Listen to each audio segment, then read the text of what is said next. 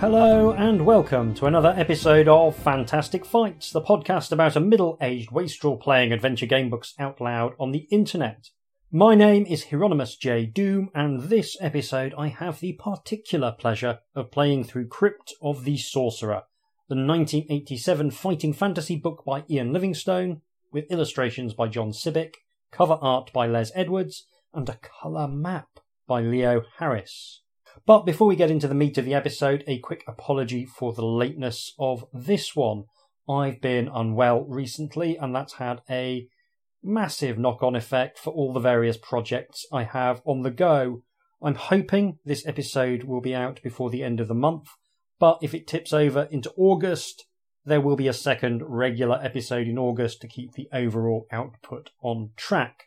I'm still not fully recovered, so my apologies if the energy levels of this episode are a little lower than usual. I'm still not feeling great.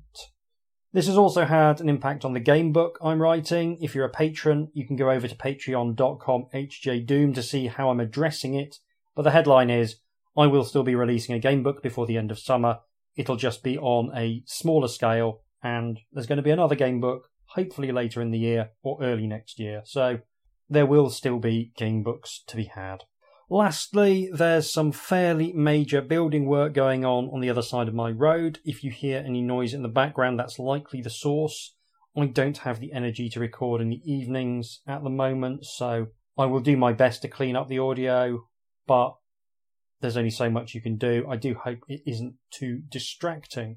With the housekeeping out of the way, let's look at Crypt of the Sorcerer. I have to say, I am delighted to be following a Herbie Brennan mass of insane design decisions with the safest pair of hands in Fighting Fantasy, Ian Livingstone. The quality of his books definitely varies, but I always know that the writing will be strong, the book will functionally work, and he won't mess with the systems just for the sake of messing with the systems. I expect that I'll be getting something in the classic fantasy adventure line, because that's what he generally does, and he does it really well. But this is one I never played as a child, so I'm coming in completely fresh, which is a delight. The front cover is pleasantly strange, I would say. There is a horrible, desiccated, zombie-looking thing with unpleasantly thin arms, wearing a red robe and conjuring a small fire with its outstretched hand. Looks very much like the sorcerer of the title, I think.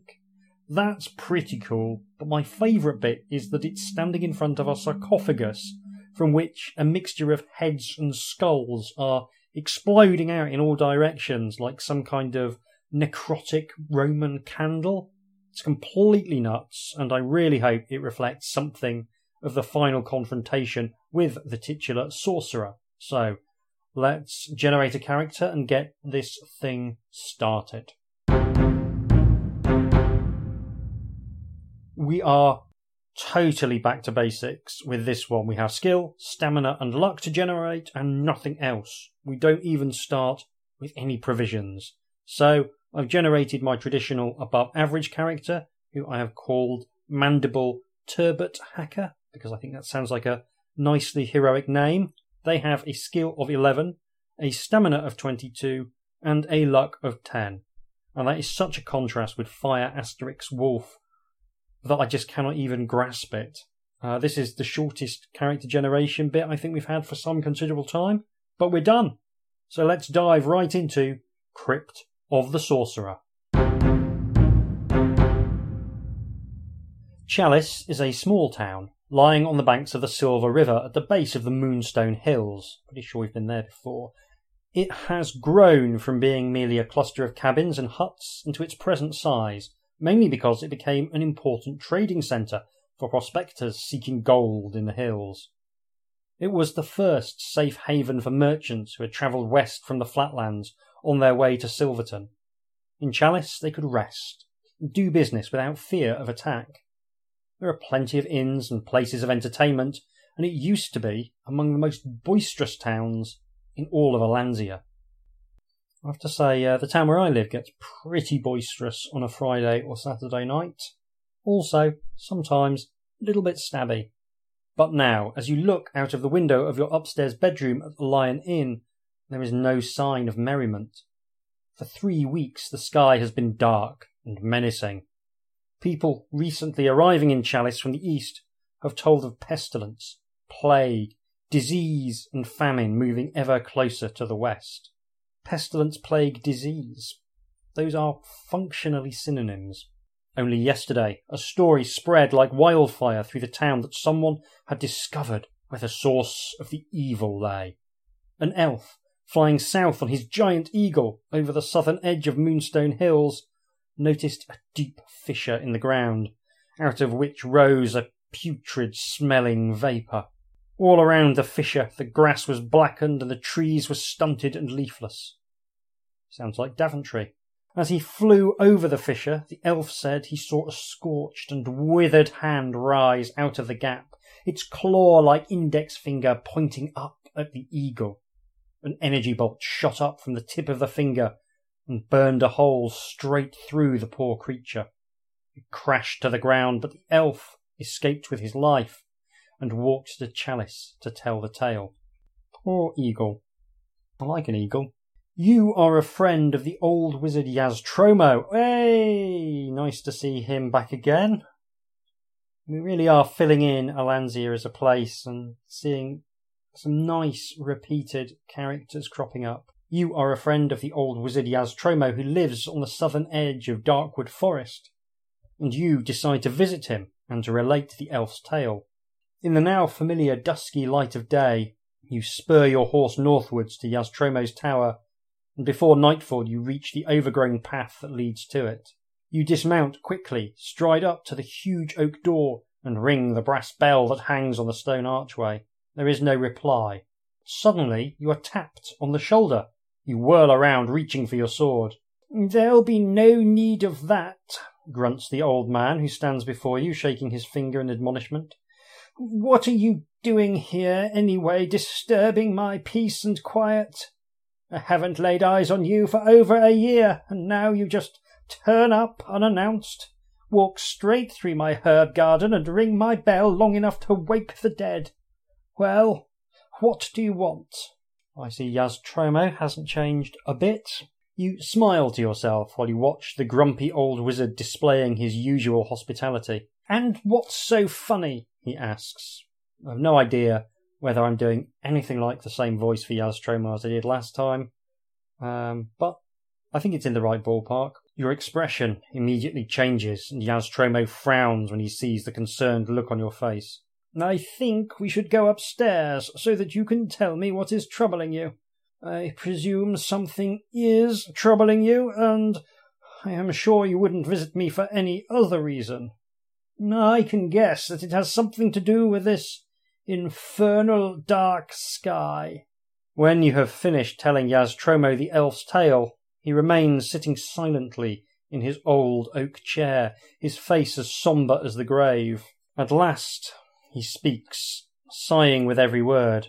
I don't think he means that, because that would mean, "Then my worst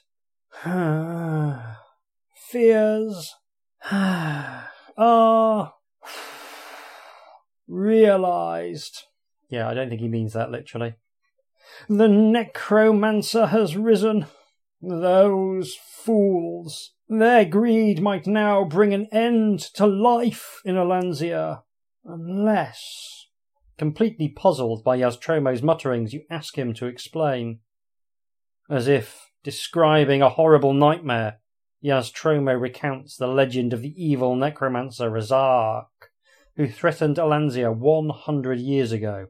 Although he first learned his skills as an apprentice to a lawful wizard, Razaak was attracted early on in life by the dark power of evil. He realized that he could become a great sorcerer who would one day be able to command everyone to obey him. He had no desire or intention to use his magic to help Alansia.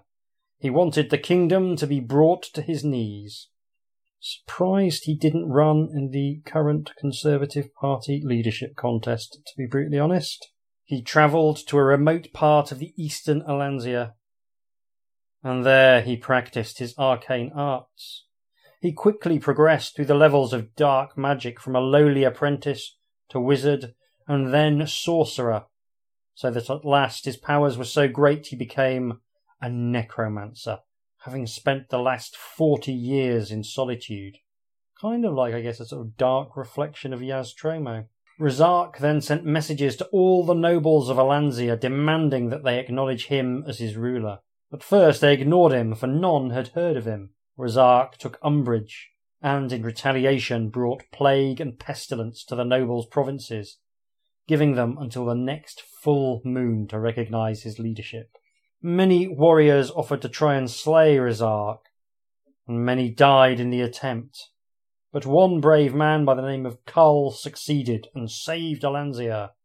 Oh, just recently reread Robert E. Howard's Cull of Atlantis stories. There's a thing I can heartily recommend doing. Bit like Conan, well, I guess a proto-Conan, but with a sort of more magical, dreamlike quality to them. They are well worth a read if you can find them. Cull owned a sword which he had found in the Moonstone Hills, gripped by a skeletal hand rising from a mist-covered lake, across which he was sailing a raft. Cull was mesmerised by the sword's magnificent beauty. He immediately wanted it for his own and reached out for it. The skeleton made no attempt to prevent him and simply slipped down into the muddy depths of the lake as soon as it released the sword. Kind of like a really dark sequel to King Arthur finding Excalibur. That's the thing I love about this sort of fantasy. It's taking these recognisable tropes and just doing them in a way that's a bit grimier, a bit grittier and a bit more unpleasant. Cull was so overwhelmed with the sword that nothing else mattered to him. He steered his raft to the shore and began testing his new weapon. He discovered that nothing could dull its edge and that he could cut through plate mail with ease. He did not realise that the sword had once belonged to Razaak and was the only weapon in the whole world with the power to slay him. Razaak, in order to become a necromancer, had to relinquish all his weapons, but there was no power strong enough to destroy his cursed sword. To try and rid himself of the sword, Razaak threw it into a lake, but it rose to the surface in the grip of the skeleton. For years the skeleton clutched the sword until Cull caught sight of it and took it for himself. And so a twist of fate took the invincible Cull to Razaak, and Razaak was slain at the hands of Cull by the sword that had once been his own. But the moment Razaak was slain, Cull's flesh fell from his bones and lay in a pile of dust around his skeletal feet. Razaak's magic had condemned him to an eternal nightmare as a skeleton, unable to release the sword. He seized a hooded robe and fled into the Moonstone Hills, and he said, to this day, he drifts constantly across the same lake on his raft, clutching the sword, unable to rest until someone takes it from him. Razaak's body was placed in a stone sarcophagus and entombed in the fissure in the southern hills. The crypt was sealed by a lawful sorcerer, who decreed that it must remain open for 110 years. Otherwise, the necromancer would rise with a host of undead to destroy all life. I can only assume, concludes Yaztromo with a deep sigh. He does love a sigh at the moment, Yaztromo. That treasure hunters found the necromancer's crypt and opened it unknowingly. Razaak must be destroyed before it is too late. Oh, but it's going to be so difficult. We'll need to find Razaak's sword and a number of talismans and amulets that will protect you from the necromancer's magic. I trust you will volunteer for this mighty task. Already, we've got a classic Ian Livingstone shopping list. Go and find the sword. Go and find the necromancer. Oh yeah, but also you will need 12 different talismans and amulets in order to defeat him. So nice to see Ian Livingstone playing true to form. Slowly you nod your head, although your brain is still spinning with Yaztromo's tale of Razaak and poor Cull. Good, continues Yaztromo. Now, don't worry about the sword. I won't let you become a skeleton. Just bring it back here, and in the meantime, I'll be calling on a few people who can help us. There's no time to waste. You must find the lake in the Moonstone Hills. Rest well tonight and leave at first light. Well, what little of it there is. So that is our intro, and I really enjoyed it. I think, yeah, the kind of Razaak is a sort of dark reflection of Yaztromo, both sort of living alone and following their magical inclinations. I think that's really good. I like the detail of finding the sword from this cursed skeleton warrior who once defeated Razaak. That I really like. If I were writing it, this would almost certainly end with us turning into the skeleton warrior at the end, because I always lean more towards tragedy than heroism as an outcome. So yeah, I have every hope that this will be a decent adventure. You are woken from a nightmare in which undead creatures attack you with swords, by Yaztromo tapping you on the shoulder.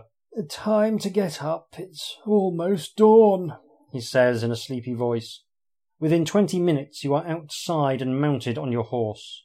Yaztromo smiles, ever optimistic in the face of danger, and hands you a small glass phial. Healing potion, he explains. Enough for 5 tots.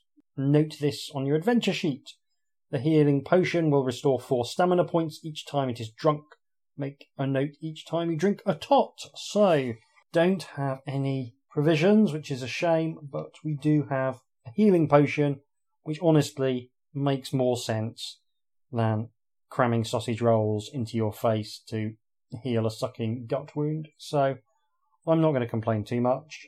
Probably a sensible idea to reduce the total amount of healing available to a starting character by half. You know, having 40 stamina points in reserve was a bit generous in many ways, and it's the thing that a lot of people mess with straight out the gate, and I think that makes sense.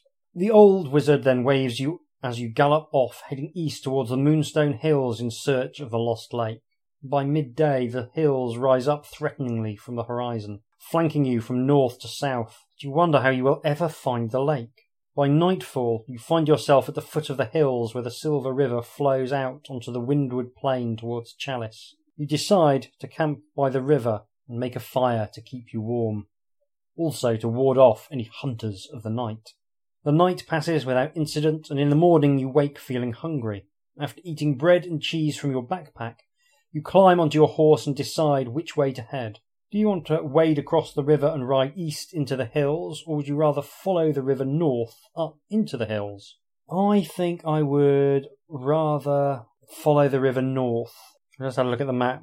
There's no real guide from the map at the front of the book as to where in the hills it might lie. It does indicate that to the east or to the southeast of the river, if I follow it far enough, there is a Forest of Spiders, which doesn't sound great. So yeah, I think definitely we'll head north up into the hills. You climb steadily up into the hills, following the winding river. After an hour or so, the ground becomes very marshy, and your horse has to struggle to keep moving forward. It appears that this part of the river often breaks its banks and floods the valley. Do you want to keep heading north, or would you rather cross the river and ride east into the hills? It feels as though this is telling me maybe that this isn't such a healthy area to be, so I will change my mind and head east. 2 hours later, you are deep in the hills. You gaze up at the sombre grey sky, scanning it for winged killers that might swoop down to attack. There are no flying creatures to be seen, but an unnerving silence sends a shiver down your spine. Suddenly, your horse whinnies and rears up onto its hind legs. Roll 2 dice. So we're looking to get the same or less than our skill. Presumably, if we get more than the skill, something bad happens, like falling off a horse. I've always believed horses had it in for us. This is just more evidence to back up that assertion. I roll a 10, just under my skill of 11. So, hopefully we're going to be okay. Keeping a firm grip on the reins, you are able to stay in the saddle. Suddenly, 3 evil-looking creatures materialise as if by magic to ambush you. The stone-coloured chameleonites bound forward on 2 legs with strange, jerky movements. I guess that's how they were able to ambush me. They blend into the background. Their bulbous eyes and long tongues protrude from their reptilian heads, and their bodies are covered with scales. But they are humanoid in shape, and each carries a stone club with which to attack you. It's a picture of the chameleonites. They've all got their eyes pointing in slightly different directions, which I think is a feature of chameleons, so that is a nice touch. I would say the artwork is towards the cartoony end, while still being very much in that kind of classic 1980s fantasy RPG artwork style. I think it's really good. I really like it, actually. It's very dark. There's a lot of use of really heavy shading, a lot of chiaroscuro work as well. Yeah, no, I really rather like it. The first chameleonite has a skill of 7, a stamina of 7. The second a skill of 6 and a stamina of 6. The third a skill of 7 and a stamina of 6. Fight them one at a time. Well, that's easier. If you are still on horseback, add 2 to your attack strength during each round of combat. There we go. First, neat little combat wrinkle. And I like it very much as well. So, time to fight some chameleonites. I'm going to roll some dice. I have defeated the chameleonites. I initially thought, this is going to be an absolute cakewalk. No chance of these fellas doing any damage to me whatsoever. And then, of course, the first chameleonite succeeded in landing a blow on me in the very first round of combat. That was the only damage I took, so my stamina is reduced to 20, but all 3 chameleonites are dead. You look down at the lifeless bodies of the chameleonites and recall a legend you were once told. It is said that the blood of these rare creatures gives a human being the power of perfect camouflage just once in his or her life. It is also said sometimes there are terrible side effects. Do you wish to dab some chameleonite blood on your body or spur your horse further east? This is a great little encounter. I will dab some chameleonite blood on my body. I like the idea of being able to be invisible even just once. Not for any particularly sinister reason, I just like the idea of not being bothered. You tentatively dab some blood onto yourself and wait to see if you feel any ill effects. Roll 1 die, so we've got something happens on a 1, something happens on a 2, something else happens on a 3 to 6. I'm guessing 1 is the instant death, 2 is very bad and everything else is fine. I hope so. I roll a 3, making that roll by the skin of my teeth. 10 minutes pass and nothing terrible happens to you. You realise that you are immune to the side effects of the chameleonite's blood. Add 1 luck point, well, my luck is already at maximum, so that doesn't happen. In high spirits, you turn your horse east. Genuinely disgusting noise from the cat, who's busy washing himself on my lap. At the bottom of the next hill, you see that the ground is littered with the large bones of unknown creatures. Some are piled high, while others are scattered over a wide area. Suddenly you notice a small black-cloaked and hooded figure scurry from behind one pile of bones to another. "Go away! Go away!" he shouts in a voice full of fear. Do you wish to approach him, or would you rather ride around the Valley of Bones? I think this is a dwarf. I mean, it wouldn't be an Ian Livingstone Fighting Fantasy book. It wouldn't be a Fighting Fantasy book at all if we didn't run into at least one dwarf, preferably an elderly one. So let us approach him. Yaztromo does not count as the old man for this adventure. I want to say that at the outset. He is a wizard first and foremost, an old man secondarily.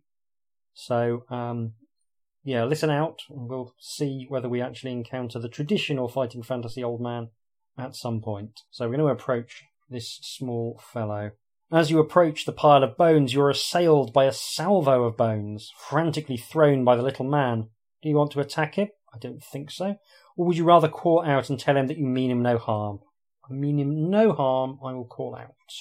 The little man stops throwing the bones and asks you why you are trespassing on his ground. You reply that you are on an important quest and that you must find the Lost Lake. "I'm just a simple man known as the Bone Keeper," the little man says in a sad voice. "I do not know of any Lost Lake. I sort through these bones and carve some of them into magic rings.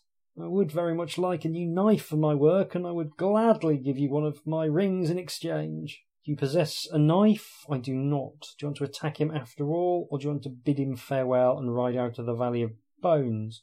I mean, I'm always such a goody two-shoes in these things. I feel like maybe it's worthwhile to attack him and nick his ring.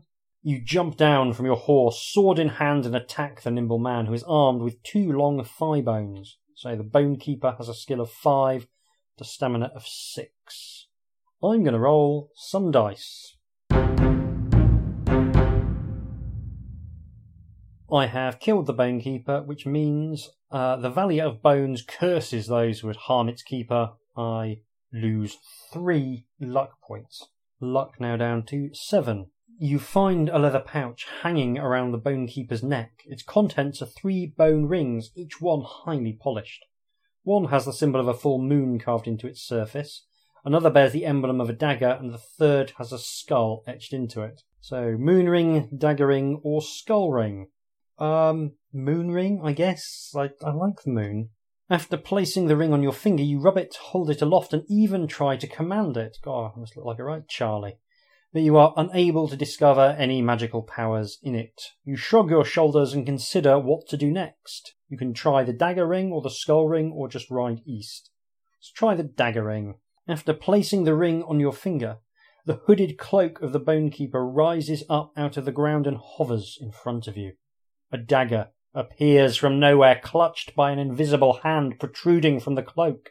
The cloak moves swiftly and silently towards you, releasing the dagger straight at you. The Spirit Avenger's arm is true, and you are struck by the dagger.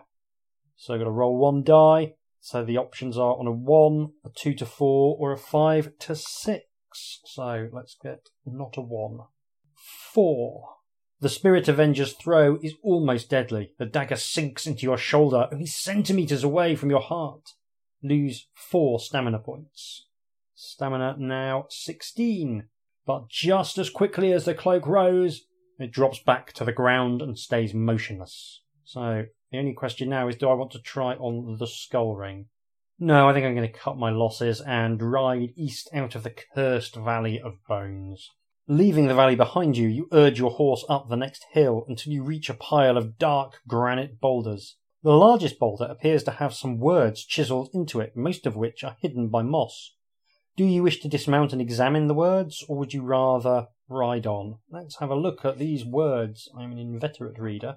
You scrape the moss away and read the words of a rhyme. To go beyond a granite door, press the numbers 184.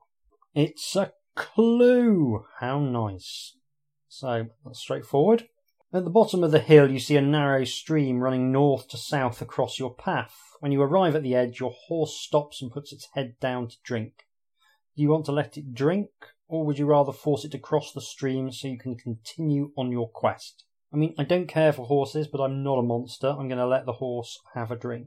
Your horse drinks long and hard at the cool stream. You decide to do likewise, as you believe the water to be pure in the hills. Add 1 stamina point. Stamina now 17. Ah, lovely. Lovely hill water. Definitely not full of sheep droppings. When you think your horse has rested enough, you mount and cross the stream. You reach the brow of the next hill and look eastwards into the distance. All you can see is the never-ending range of hills stretching out into the gloom of the dark sky. Suddenly you hear the sound of galloping hooves and shrill war cries piercing the silence. You turn to look behind you and see a group of goblins charging up the hill on horses riding bareback. One of them is carrying a banner with shrunken heads swinging from it. There are 4 goblins in the raiding party, but you must quickly decide what to do. Do you wish to charge down the hills to attack them or gallop away from them? So a picture of the goblins on their little ponies, little war horses. It's, again, cartoonish, but not in a way I find objectionable. Horses are really nice, actually. I love a goblin. I think I prefer goblins to orcs.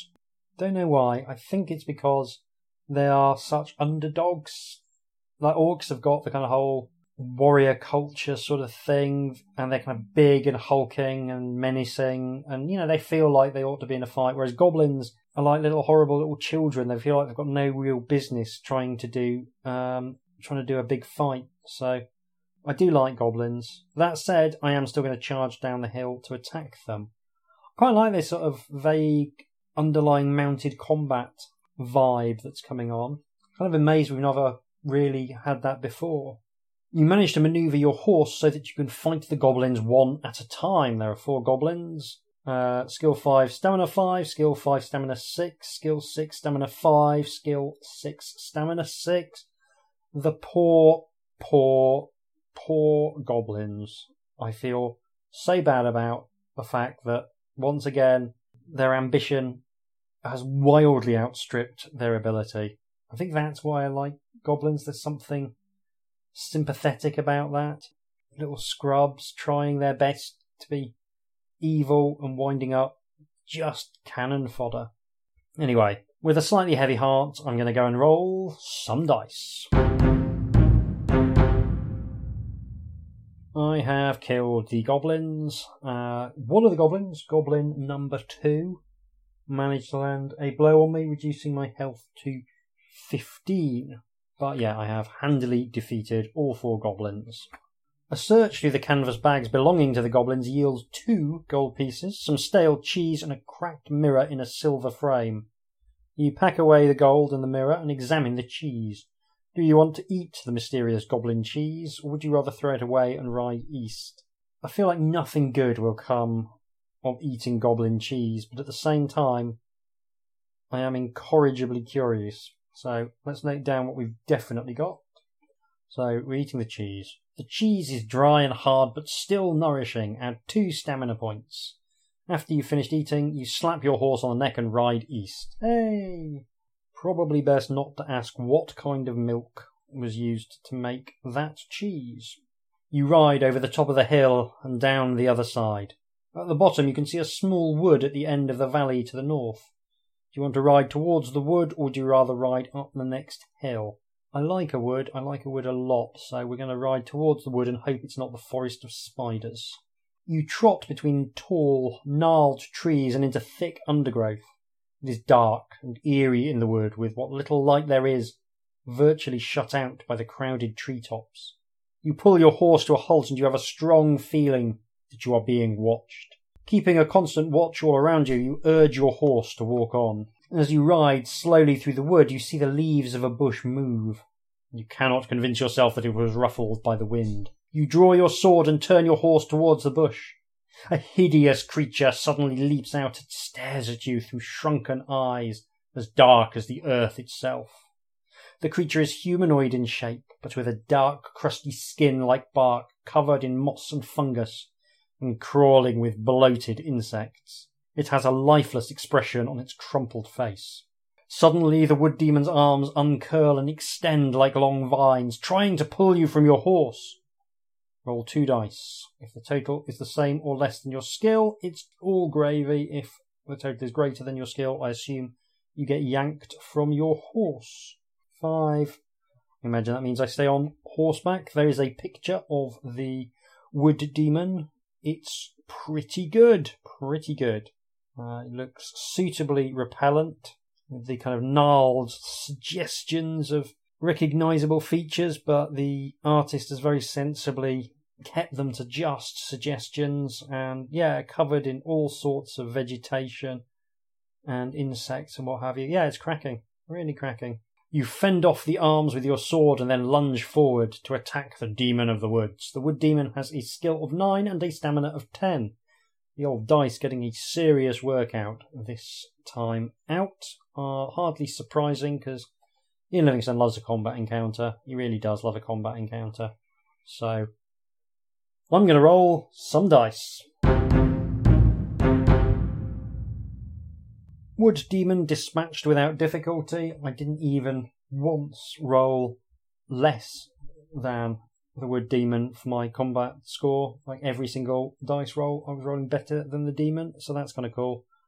I'm sure it'll come back around the other way at some critical moment, but for now, I seem to be fighting like a champ, so I've won. If you wish to tie your horse up to the tree and trudge through the thick undergrowth to find the demon's lair, you can, or would you rather ride out of the wood as quickly as possible? Wood demons to me feel like solitary creatures rather than, clubbable. I don't think they're going to have a clubhouse in the trees or anything, so I'm going to try and find the lair. You always have to be exploring with an Ian Livingstone because there is this laundry list of stuff you need to get, so it lends itself to a very exploratory playstyle, which is how I would play anyway, so I quite like being pushed in that direction. You spend some minutes cutting your way through the bushes and brambles, but fail to find a lair. Perhaps the demon has no resting place. You've just decided to give up and return to your horse when something catches your eye in a pile of leaves. You brush away the leaves with your sword and discover the skeletal remains of a human wearing chainmail armour, no doubt a victim of the wood demon. You see that the bony fingers of the right hand are clutching a silver rod which is about 1/2 metre in length. A fine helmet lies next to the skull and a perished leather backpack is close by. I'm going to have a look at that rod. Seemed important to the dead fellow. I think it might be important to me. The rod is hollow at one end and has a screw thread inside it. You deduce that there is another part to the rod which is either lost or destroyed. You notice that the number 37 is etched into the solid end of the rod, but do not understand its significance.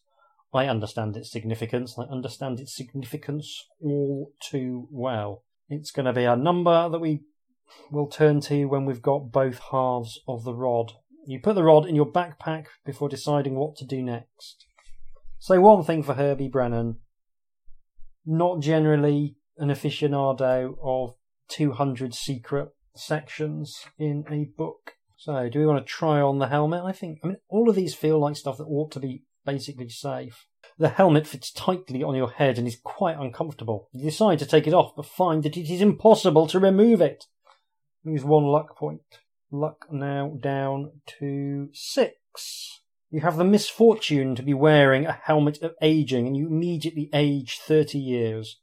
Your body feels tired and more feeble than before. Deduct 5 stamina points and 2 skill points. Oh, wow. Skill reduced to 9. Stamina reduced to 12. So I'm going to take a tot of healing potion to slightly mitigate the effect of the aging. And that returns me to 16 stamina points. So this was a terrible, terrible idea. God. I think about how tired I feel now, and the thought of feeling 20% more tired in 30 years just doesn't bear thinking about.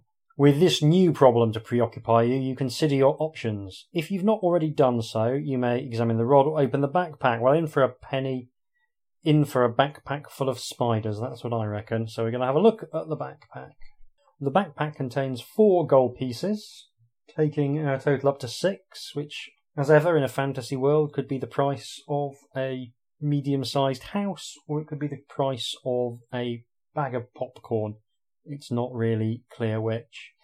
There's also a candle and a rolled-up parchment scroll. A candle's always useful. Okay, you place the gold in the candle in your backpack and look down at a tubular scroll, like old Phil's less successful first draft of Tubular Bells. You see that there is writing on it. If you wish to open the scroll and read the writing, you can. Well, again, we are in for a penny, in for a pound. Let's see what's on the scroll. The scroll relates the tale of the fabled Gigantis beast and its miraculous horn. Oh, aye.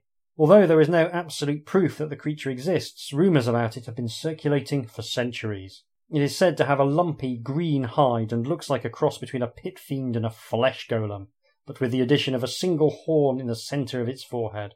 Sounds a lot like someone I was at school with. The Gigantis horn is said to possess many magical and mysterious powers, which it would retain even if severed from the Gigantis' head. Anyone in possession of the horn, upon wielding it, would release these powers. You have heard of the beast, but are amazed to read on the scroll that one such creature is purported to dwell in the howling tunnels of the western flatlands. Perhaps the unfortunate adventurer who owned the scroll was on his way to the flatlands when he met an untimely death in the woods. You put the scroll in your backpack and consider what to do next. So, all that we have left to do is to return to the horse. Much to your relief, the horse is still tied to the tree and appears to be contentedly munching the grass. You waste no more time, mount your horse and set off once again. Ever watchful for hidden attackers, you ride slowly through the wood. You soon come to the edge of a small clearing, where the ground is covered with globe-like fungi which are deep purple in colour. Do you want to ride through the fungi, or would you rather ride round the edge of the clearing? Well, it's the classic wilderness trap, isn't it? The globe fungi that explode into deadly spores. I'm going to assume that it's a trap and ride around the edge of the clearing. After riding around the clearing, you notice with relief that the last of the trees are beginning to thin, and soon you are out of the wood. Very kind of high level, this. We're very much in the travelogue end of adventure game books here. Yeah, we're covering a lot of ground. It makes a change from sort of, you know, dungeoneering, obviously, you know, you cover very little ground. It's sort of interesting the way that, you know, these books interact with time. Maybe that's something I'll talk about more at the end, but between sections, you know, an hours pass, whereas you don't get that at all in a more constrained setting. I worked out that the first game book I wrote, if you went by the absolute fastest route to the end, it was probably somewhere around 10 to 15 minutes would pass in game time, which is kind of cool. The rest of the day passes without incident and without sight of the lost lake either. In the fading light, you choose a suitable place to camp down for the night, making sure that your horse is securely tethered to a nearby tree, presumably so it can't shiv me in the night.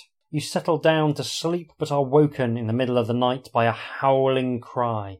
Your eyes open to see a full moon, and in an instant you are standing sword in hand. You feel your heart beating fast as you strain your eyes and ears.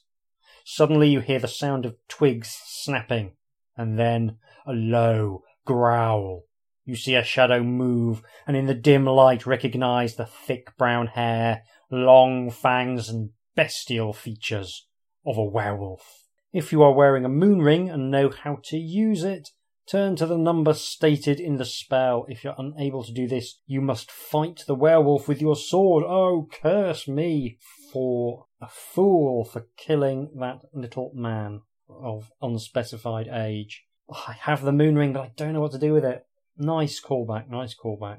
So, the werewolf has a skill of 8 and a stamina of 9, but I need to track whether I suffer any wounds at all, which I imagine means I will turn into a werewolf myself. So, with my heart in my mouth, I'm going to roll some dice. I have defeated the werewolf, but it didn't just bit me once, it bit me many, many times. Those 2 points of lost skill really, really taking it out of me. And I've been reduced to stamina 6, so I think any suggestion that I may have avoided lycanthropy is minimal. The wretched humans who are afflicted by lycanthropy are forced to turn into savage werewolves when the full moon rises.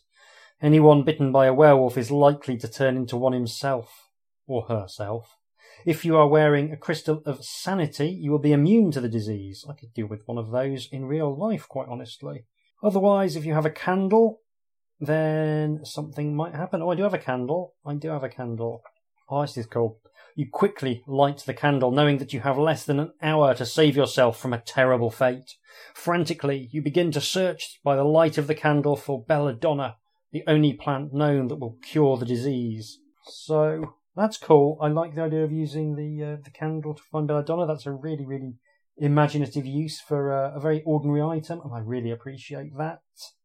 Let's see with my whopping skill of 6 whether I can find some Belladonna. Oh, double one for one snake eyes.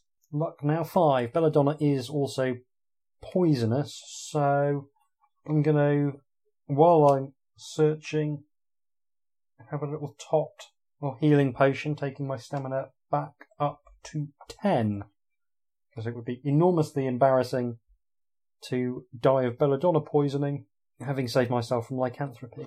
After half an hour of rummaging through the undergrowth, you find the deadly nightshade plant, and are hardly able to believe your good fortune. You quickly chew a sprig to extract the Belladonna, and are immediately sick because of the poison in the plant. Lose 2 stamina points, I was right. However, to your relief, you are cured of the disease. Unable to sleep properly again, you spend a restless night thinking about the task ahead. As soon as it is light enough to see, you mount your horse and set off east once again. You climb the highest hill in order to get a better view, and can hardly believe your eyes. A lake, no more than 2 hours' ride away, lies in a valley to the southeast. With a new heart and determination, you spur your horse towards it. Despite the dark sky, you notice a shadow travel swiftly across your path. You look up and see a winged creature with an eagle-like head and body of a lion swooping down to attack you. The creature has a bridle around its head, which is held by the rider, a wild-looking girl wearing animal skins. The barbarian girl has a griffin as her steed, an aggressive but loyal creature. There's a picture of the barbarian girl. She looks like she's having an absolute whale of a time. Again, she's okay, but the griffin is great, staring straight at you with claws outstretched, wings swept back, and the kind of the eagle face filled with that particular predatory gaze that I associate with birds of prey. Yeah, it's cool. It's cool. What's less cool is that the griffin has a skill of 10 and a stamina of 10, and I have a skill of 9 and a stamina of 8 at the moment. So, yeah, get ready for the death march, I guess, as I'm going to roll some dice.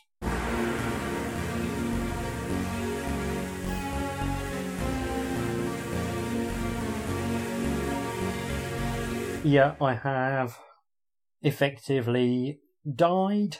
Yep, that was very, very swift. I managed to hit the griffin twice, but I was then torn apart by claw and beak, whilst this jolly young lady presumably had a good giggle about it. So I am going to invoke the sausagey finger bookmark rule, and I'm going to treat it as if I won the combat.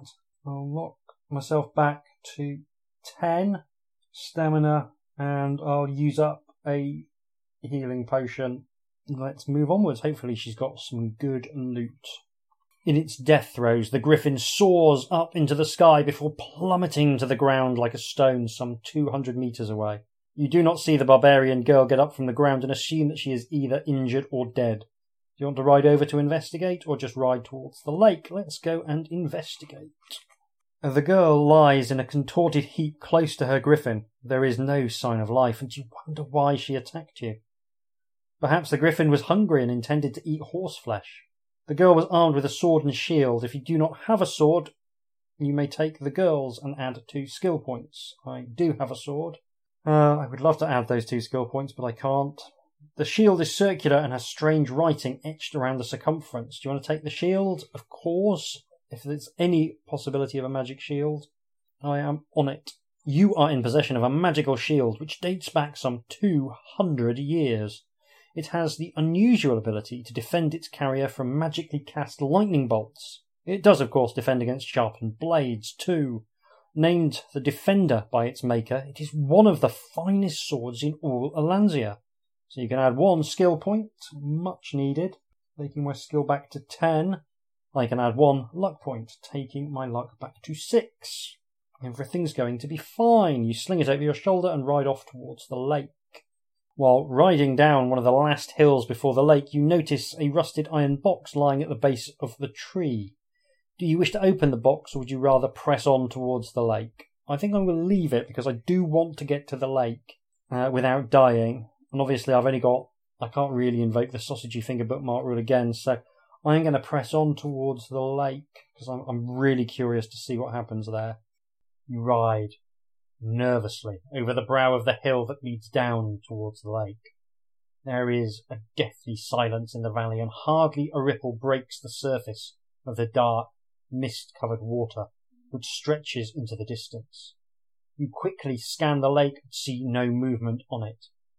You wait patiently for almost an hour, and then you catch sight of an object drifting slowly towards the western shore. You strain your eyes and see that it is undoubtedly a raft, and that a robed figure is sitting on it. You spur your horse along the shore to the point where the raft is heading. As the raft drifts closer to the shore, you urge your horse into the cold lake and set eyes on the cursed skeleton of Carl, still gripping Razaak's sword as it has done for 100 years. The skeleton of Carl sits motionless on the raft as you approach. You overcome your anxiety and reach out to take the sword from Cull. You hear a whispered sigh of joy and watch the skeleton crumble into dust and disappear between the logs of the raft into the lake. After placing the dreaded sword in your belt, you ride off west towards Yaztromo's tower, unable to rid yourself of the haunting thought of the terrible fate that may await you as keeper of Razaak's sword. So there's a picture of the skeleton in the lake, and you can see it proffering the sword to you. It's really good. You can see your own hand reaching out, but with a sort of sense of tentativeness to take the sword. It's a great evocative picture. Does exactly what you want. So, yeah, very nice indeed, on a very nice evocative set piece without any combat or anything. Sometimes all you want to do is just write the thing without messing around with it too much. And that's a great example of that. Consumed by dark thoughts, you do not notice that you are being followed. Only the sound of galloping hooves brings you back to reality. You look behind you and see an armoured centaur closing on you. Your horse is too tired to outgallop the centaur, so you turn to face your adversary, who is armed with a long spear. So the centaur has a skill of 10 and a stamina of 10. Oh, these are some meaty combat encounters. That's the same skill and stamina I've currently got. I will have a little tot or healing potion on my way in, I think. That seems reasonable. I'm taking my stamina to 14, meaning that all things being equal, I should beat this centaur. So, for the umpteenth time this recording, I'm going to roll some dice. I have defeated the centaur. He reduced me to 8 stamina points, so I'm going to gulp down my last tot of healing potion to take my stamina back up to 12. Around the neck of the centaur hangs a bronze talisman in the shape of a horned demon. Do you want to wear the talisman yourself, or would you rather ride off without the talisman? Let's stick that talisman on. We were told we need talismans. I'm always very generous with the loot. You do not feel any different with the talisman around your neck, nor do you discover any magical powers. You decide not to waste any more time, and you set off for Yaztromo's tower. For the next hour, your return journey through the hills remains uneventful until you suddenly hear a girl's cry for help coming from the direction of a wooded knoll not far to the south. Do you want to ride to the knoll, or would you rather keep riding west? I will investigate. When you get closer to the trees, you see who is calling for help. A young woman is hanging upside down, her right leg caught in a rope noose tied to the high branch of a tree.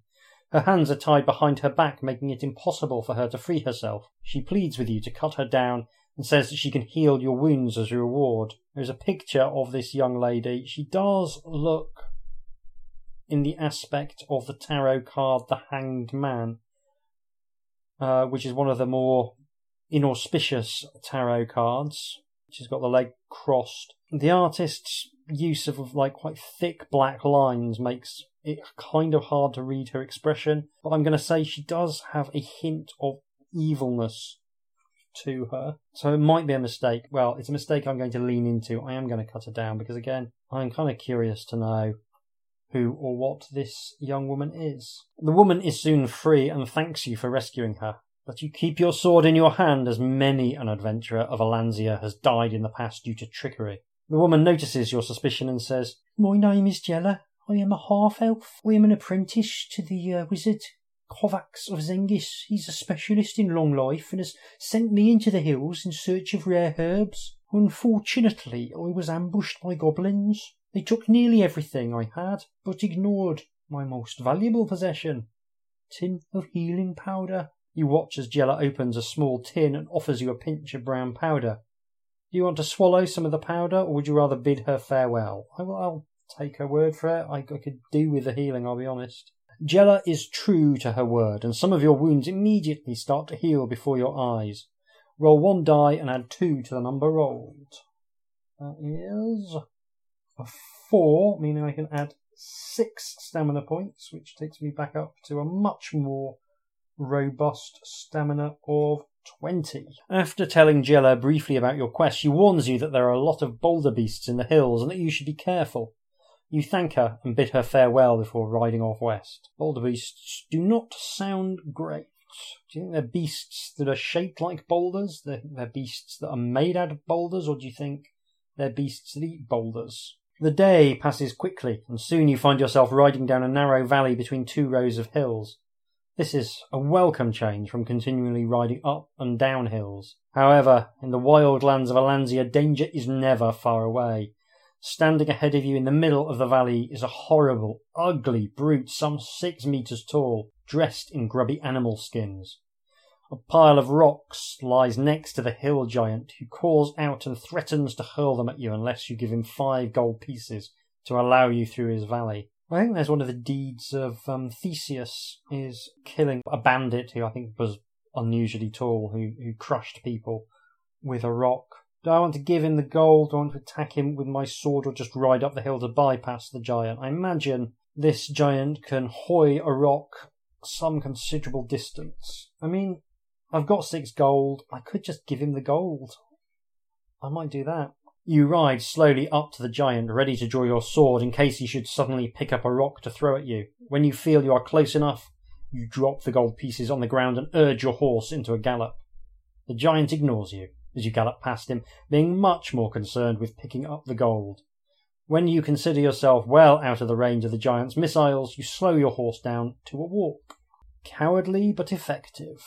At the end of the valley, you are forced to ride up into the hills again, but the rest of the day passes without further incident. As the night falls, you wonder whether to make camp. In the distance you can see the glow of what looks like a fire, but it is too dark to make out who might be sitting by it. Do you want to ride over to the fire, or would you rather camp down for the night between some nearby boulders? I bet those are boulder beasts, so I am going to ride over to the fire. As you approach the fire, you hear a man's voice say, "Halt, or I shall loose an arrow at you!" It is dark now, so that you cannot see anybody. You decide to err on the side of caution and pull your horse to a halt. Then the man calls out again, "Wise decision, stranger. Now tell me, are you a lawful character or a servant of chaos?" I guess I'm lawful. I mean, I did do that murder that one time earlier. Which means technically I'm chaotic, but I'm going to lie and say I'm lawful, because that's the chaotic thing to do. The unseen man speaks to you in a friendly voice, saying, "If you are lawful, as you say you are, then dismount from your horse, stick your sword in the ground, and come and join me for some roasted duck." Do you want to trust him, or would you rather kick your horse into a gallop? I do want to eat a duck, so I'm going to trust him on this occasion. Although you are reluctant to part with your sword, you are convinced that the unseen man is telling the truth. As soon as your sword is out of your hand, a man steps out from behind a tree into the light of the fire. He is tall, dressed in a dark green tunic. He pulls back his hood and extends his hand in welcome. You sit down by the fire and feast yourself on the delicious duck and wild mushrooms. Add 2 stamina points. Cool. Stamina back to maximum. Everything's coming up, Turbot Hacker. I should say there's a picture of the man. Yeah, I mean, he looks a bit like Lone Wolf, but with a very large moustache. So, yeah, Lone Wolf with a large moustache standing in front of a tempting-looking duck roasting over an open fire. And mushrooms as well. Oh, mushrooms look even nicer. The man tells you that his name is Sim and that he is a hunter and tracker. "There is nothing I cannot follow and nothing I cannot shoot," he says in a jovial voice, while wiping his mouth with the back of his hands. "But what brings you to these barren hills?" You decide to tell Sim about Razaak and the threat to Alansia. When you have finished, Sim looks at you seriously and says, "And I nearly put an arrow through you. I must make it up to you somehow. I therefore offer you my services. I'm sure you will find my skills of some use. What do you say?" You decide that Sim could be a valuable ally, and you accept his offer. Cool. I love it when they do an NPC. After a good night's sleep, you both mount your horses and ride off west. Sim takes the lead, choosing the easiest and most direct way out of the hills. By late afternoon, you are almost at the edge of the hills when Sim notices 2 figures crouching behind large rocks up ahead. "Wild hillmen," he calls out to you. "They think I haven't seen them, and they will jump out at us when we ride by. Do you want to practice your swordplay, or shall we ride around them?" Do you want to fight the hillmen? Would you rather ride around them? I think we will ride around them. Best not go looking for trouble. You turn your horses north and wave to the hillmen, who shake their fists at you in frustration. When out of range of their bows, you turn west once again. At long last, you reach the final ridge and gaze out across the windward plain. You ride on until nightfall and spend a peaceful night in an abandoned hut on the northern bank of Silver River. Not long after dawn, you are back in the saddle and riding towards Yaztromo's tower. You reach your destination by noon and call out excitedly to your old friend as the tower comes into view. Nobody returns your call, and the smile drops from your face. You tie your horse to a bush and walk along the path to Yaztromo's door. You notice that his herb garden is brown and withered, and ugly bushes with long black thorns have quickly grown up, smothering the plants and herbs. Such a remarkable change in a few days puzzles you. You ring the brass bell, but there is no reply. Suddenly a large crow flies down from a window in the tower and drops a piece of paper to the ground. Hey, messenger crow again. Pretty sure we had him in Forest of Doom. Or her. You pick up the paper and read a message from Yaztromo. Dear friend, sorry I am not here to meet you. I am still busy with preparations. Please ride east where you will find me at a wooden hut at the edge of Darkwood Forest. Yaztromo. You tell Sim about the note, and then you both hurry back to your horses. As you ride east, you wonder if Yaztromo is in danger.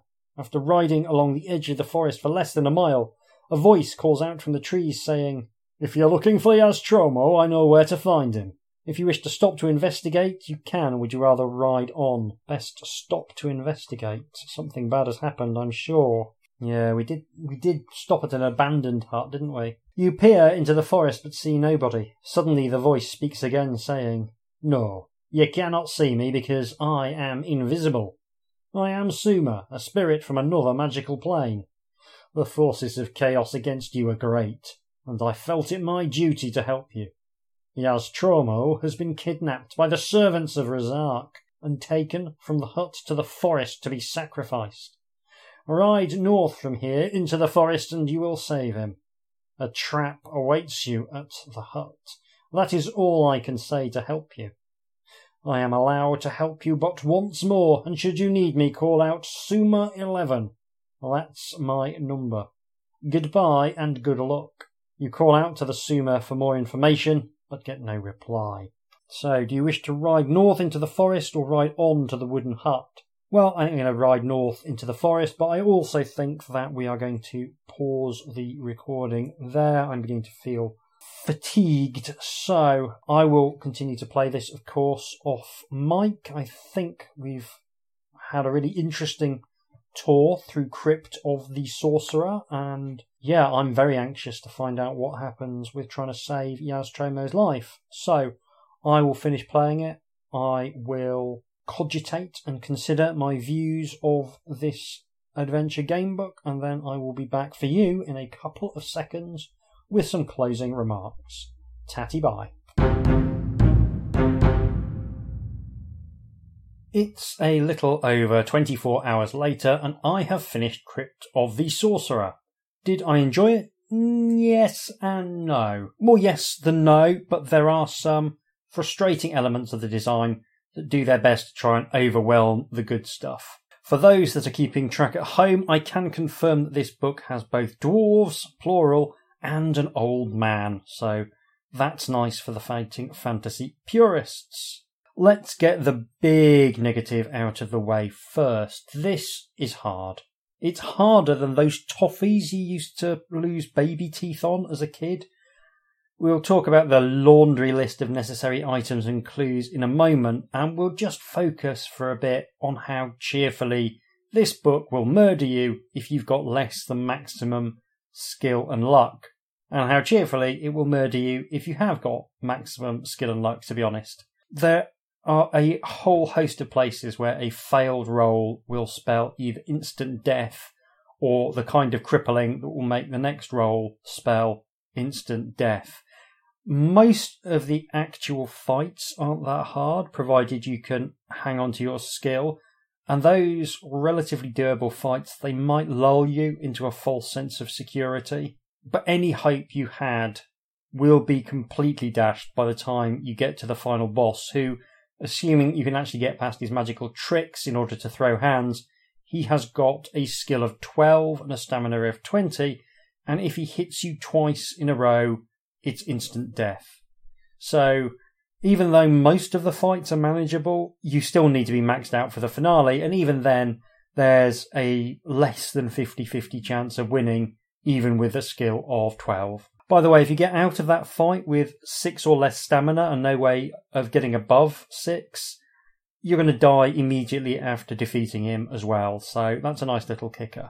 Between the frequent skill and luck rolls and the final boss, I don't think there's any realistic chance of beating this book fairly.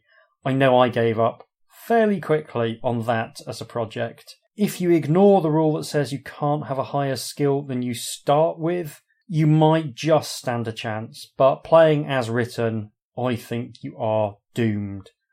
The worst example is a mandatory encounter, which at least does come early doors, with some poison-spitting insects, which is resolved with a random d6 roll, where anything other than a 1 or a 2 will cripple you to the point where continuing is basically futile. That means that playing fairly, only a third of your attempts will ever be truly viable. That's almost J.H. Brennan-like in its wrong-headed brutality. That is my biggest gripe out of the way. The numbers are stacked against you on every level. Poor design, no hiding from it. However, that doesn't mean that I'm opposed to all the hardcore decisions. There's some I quite like, even though they do make things very challenging. Don't put on any headgear, for example. That's just some free advice from me to you. If you're adventuring in Alansia, if you see something like a hat or similar, give it a miss. Both helms, I found, were magically crippling, and the sole mask, I found, was an instant kill. I can only assume that Ian Livingstone thinks that all headwear makes people look stupid, or maybe he was savaged by a milliner at a young age and never got over it. It's completely absurd and very harsh, but it did make me laugh when I spotted the pattern, so I cannot complain. On one playthrough, I ended up wearing a cursed hat on top of my cursed hat, which is a delightfully stupid image. Now, as alluded to earlier, this being an Ian Livingstone book, there's the traditional long list of items and clues you'll need to beat the game. There are a lot of items in this book. To put it into context, you need a bronze key to open the secret door to the penultimate chamber. You will then need to turn to 5 hidden sections in a row to penetrate to the final confrontation with Razaak. Once you're there, there's a mere 3 magical items and 1 more hidden paragraph standing between you and the near impossible final confrontation. That's 10 preconditions you need to satisfy to beat the final boss, to say nothing of the preconditions you need to satisfy to beat the Gigantis, the mid-boss of the adventure as well. Now that might seem brutal, but I have to say, when I completed my final run, I had everything I needed for that. And that was the first time I got to that point. So it's clearly doable to satisfy all of those preconditions. And it did feel awesome to be able to sail through all of those challenges. It felt like a payoff for all of the hard work I'd put in. I mean, it's still quite unfair, especially with some of the decisions needing to be made very early on for a very late payoff. But there's a great range of different challenges you need to meet. Some of it's items, some of it's knowledge. And 2 of them involve listening to a dwarf ramble on tediously about trivia, which is just a fantastic design choice. And this ties in with the presence of NPCs in the second half of the adventure. They don't always feel super present, but it does give you the flavour of leading a party like you're in a game of Dungeons and Dragons. Now, Sim, the Ranger, is as dull as porridge flavoured rice pudding, but Borry the Dwarf, who you pick up in Stonebridge, he's a lot more fun. He's short, he's fat, and he's a proper irritating nerd about all kinds of things. And I do love that you have to actually listen to him prattle about the ruinous price of equipment in Port Blacksand in order to get through the final challenge of the book, despite that not making a whole lot of intuitive sense. In general, I think the NPCs could have been given a bit more space to shine it is possible to kind of forget they're there for chunks, but I do appreciate that their presence doesn't cost you, the player, any agency. They're not getting in the way of your adventure by trying to have their own adventure, which I think is the right side of that divide to fall on. So they add real colour, and I think he's erred on the right side by not having them be a central focus. They are just supporting cast. Now, this is another Ian Livingstone book with a broadly linear structure. There's not a huge scope for wandering off the beaten track, although there is some. It's very much a travelogue, and it can wind up feeling quite long. Not as long as Caverns of the Snow Witch, which really does just feel like one very, very long corridor. But that tendency in how he constructs his narrative is still there. The fact that the quest is broken up into two rough halves and the NPCs being present for the second half, it definitely helps give that second major chunk its own identity, and that is much appreciated. Now, the travels early on are all by horse, and there's something very nice about how far that allows you to range. It's very open. There's lots of nice nods to the increasingly specific geography of Alansia. We get to see Stonebridge and Mirkwood from the Forest of Doom, complete with Yaztromo doing his best knockoff Merlin impression. But it's also nice to see the more recent Creature of Havoc referenced with the Forest of Spiders and Trolltooth Pass. The book Titan, exploring the Fighting Fantasy world in more detail than ever before, had not long come out, and this book benefits from the increasing sense of being part of a known world. And that's reflected in the monsters as well. Although there's some typically imaginative Ian Livingstone creatures, he's always been a dab hand at a surreal but oddly convincing fantasy ecology. We get plenty of goblins, hobgoblins, trolls and other fantasy staples, the kind of things that characterise the very earliest books in the series. And I really like the mixture of the novel with the familiar. I think the chameleonites are fabulous as a great weird creature, but at the same time there's something very pleasant about seeing another hill troll. I also like the way Livingstone has made mounted combat a strong feature of the early book. He's not a writer who tends to experiment too much with the rule system, but by having the horse be part of several fights, he does a good job of building your mode of travel into the narrative on a mechanical level as well. And it did make me think about trying to write a game book where you're a knight and mounted combat is the focus, complete with rules for jousting. So anytime a game book generates those sort of ideas in my head, I always think it's doing something really, really cool.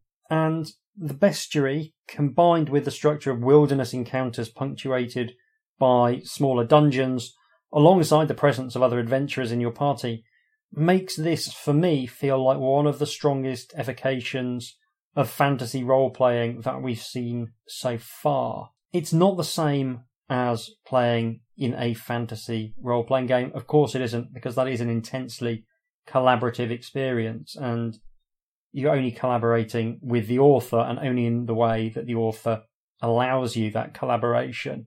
But it does remind me of doing fantasy games, particularly the games I used to play and run when I was a young teenager. And that's a nice thing to be reminded of. It's a pity that the game is so linear. It would have been nice to feel maybe a stronger sense of possibility, but there's only so much you can do in one book. The dungeon portions feel, I think, a little bit underbaked, but that's not a huge issue for me because I just prefer adventuring in the great outdoors in general. I don't know why. Dungeons are not my favourite setting for an adventure game book. I like them, don't get me wrong. I think it's probably just that when I was running games as a youngster, I used to run games that were very, very improvisational, and dungeons are really, really hard to improvise, so I didn't really do that. There's a few other niggles. There's an item that makes getting the Gigantis horn you need to proceed onto the second part of the book much easier, and it's insanely difficult to get. You can get the horn without it, but the fight is very hard. and I ended up having to check a walkthrough to find out exactly what I needed to do, and it was extremely counterintuitive. You need to kill the Bone Keeper, which the book is very strongly hinting is a bad idea, and then take one specific ring in order to trigger some skeletons in a graveyard, which also feels like a mistake, by the way, which you can then go on from there to get the second part of a magic rod, which you can use to paralyze Gigantis. And no part of it feels intuitive. It's not more than a niggle because I think it's forgivable. It's not an essential item. And I do like those little Easter eggs being put in for the completists. But when a game is this brutally hard, it just feels like one more kick in the teeth to an extent. It's not a deal breaker. And I did enjoy just how unintuitive it was. It was so clearly deliberately being obtuse that was quite fun. So this is the quintessential curate's egg. Parts of it are very good indeed. It doesn't feel as polished as some of his books, but there was still definitely more in it that I liked than I didn't like. Extreme difficulty is almost part of the brand at this point, and I know from a podcasting perspective, I'd rather play a difficult book out loud because it's more exciting and the stakes feel higher, and there's a real sense of, am I going to actually make it far enough to have an episode that's longer than 25 minutes? Which I think adds something to the proceedings. There's probably, in absolute terms, a sweet spot where it takes you about 3 attempts to hit the ending of a book, but that's never going to be easy to write for. I think balancing game books is genuinely very hard, unless you have access to a team of playtesters and co-designers to tweak every aspect like it's a modern video game. And let's be honest, for almost anyone trying to write and publish adventure game books today, that's definitely not going to happen. I will say also that this book, although I didn't map it properly, is pretty easy to map from what I've looked at, and that's something that I think is nice as well. When a book is really hard and also a maze, it can be unfathomably difficult to try and work out where all the moving parts are. Creature of Havoc had that. Creature of Havoc's dungeon was just so hard and so difficult to map. Again, I think if you're going to be really, really hard, this is probably the best way to do it. And in the case of Crypt of the Sorcerer, I think there's enough really good set pieces and memorable elements and things that I want to take and try and apply in a different context for me to wholeheartedly recommend it. Just be prepared to get frustrated. Be prepared to look at a walkthrough at some point. And for heaven's sake, don't try and do it absolutely fairly or you will go insane. Right, that's all from me for this episode. I'll be back sometime in August, health permitting, or to be honest, health be damned. If you want to support me without giving some feckless layabout your hard-earned cash, then you can always leave a review or rating on your podcast provider of choice or mention this podcast to someone you think might enjoy it. You can get in touch by emailing me at hjdoomretrofun@gmail.com, and I do always enjoy receiving mail. Thanks for listening. Take care. I'll see you soon.